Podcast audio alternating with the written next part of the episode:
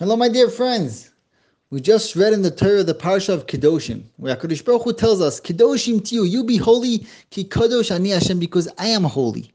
What does kedusha mean? Rashi says, "Kedoshim prushim min arayas." A person pulls himself away from his tivus, from arayas, from averus. That's called kedusha.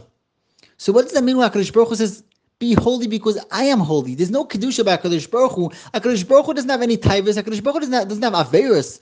What does it mean that Hakadosh Baruch Hu is kadosh? The great Chassam Sofer says, just like there is a kedusha, milamata lemala from bottom up, the same way there's a kedusha, milamala lelamata, where a person pulls himself from the top, he pulls himself down to the bottom. What does that mean? Just like we understand kedusha, when a person pulls himself up Instead of staying down with the physicality, with his tivus, a person pulls himself up. That's mean kedusha.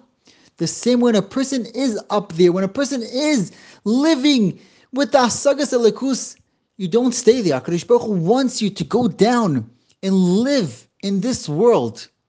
That is the kedusha that Hakadosh Baruch has. Hakadosh Baruch is up there in the heavens, and Hakadosh Baruch is purish himself. Hakadosh Baruch pulls himself down to be there with us in our world. Have a great day.